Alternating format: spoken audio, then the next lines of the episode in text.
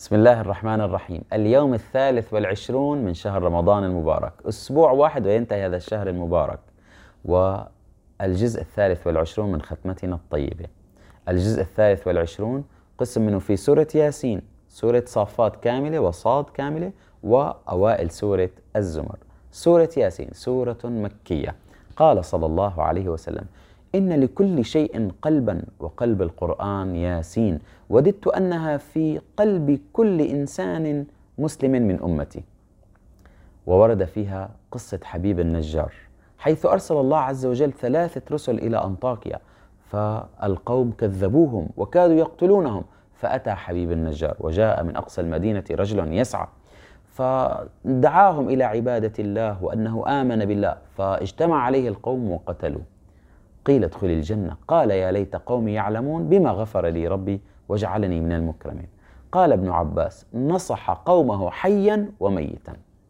أيضا ورد في قول الله عز وجل في سورة ياسين سلام قولا من رب رحيم.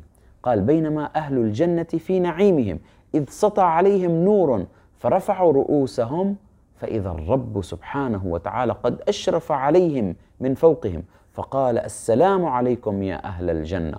فذلك قول الله عز وجل سلام قولا من رب رحيم قال فينظر إليهم وينظرون إليه فلا يلتفتون إلى شيء من نعيم الجنة حتى يحتجب عنهم ويبقى نوره وبركته عليهم في ديارهم الآن تنتهي سورة ياسين ونبتدئ بسورة الصافات سورة مكية. سميت بالصافات تذكيرا بالملائكة الذين يصطفون ولا ينفكون عن عبادة الله عز وجل. قال صلى الله عليه وسلم ألا تصفون كما تصف الملائكة عند ربهم؟ قلنا وكيف يا رسول الله؟ قال يتمون الصفوف المتقدمة ويتراصون في الصف.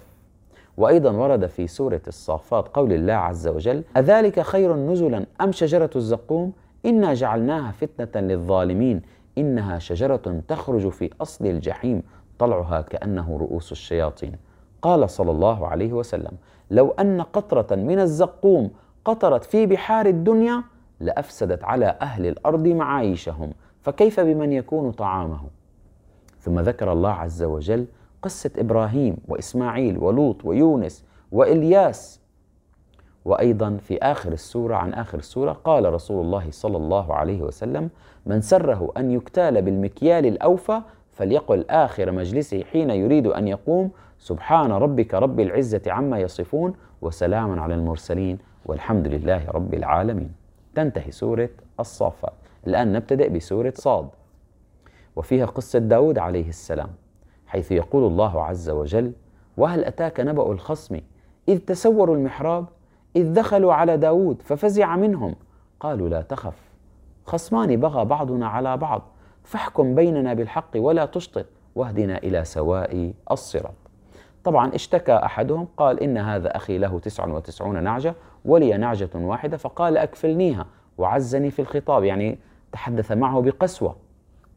ففورا داود عليه السلام قال للمتحدث بأن آه، أخوك قد ظلمك بسؤال نعجتك إلى نعاجه.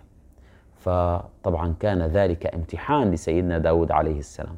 وعرف أنه قد أخطأ لأنه لم يستمع إلى الطرف الثاني. فخر ساجدا لله باكيا منيبا تائبا وقبل الله توبته. ثم ذكر الله عز وجل قصة سليمان عليه السلام حيث يقول قال رب اغفر لي وهب لي ملكا لا ينبغي لأحد من بعدي. وقصة أيوب عليه السلام الذي صبر وأبدله الله سبحانه وتعالى بعد ذلك بأهله وماله. وقصة آدم وإبليس. تنتهي سورة صاد ونبتدئ بسورة الزمر وسميت سورة الزمر لأن الله ذكر فيها زمرة السعداء وزمرة الأشقياء وهي تتحدث عن العقيدة ووحدانية الله سبحانه وتعالى. قال الله تعالى في سورة الزمر قل هل يستوي الذين يعلمون والذين لا يعلمون؟ وهذا تنبيه عظيم على فضيلة العلم. وأيضا ورد في سورة الزمر أيضا فبشر عبادي. الذين يستمعون القول فيتبعون أحسنه.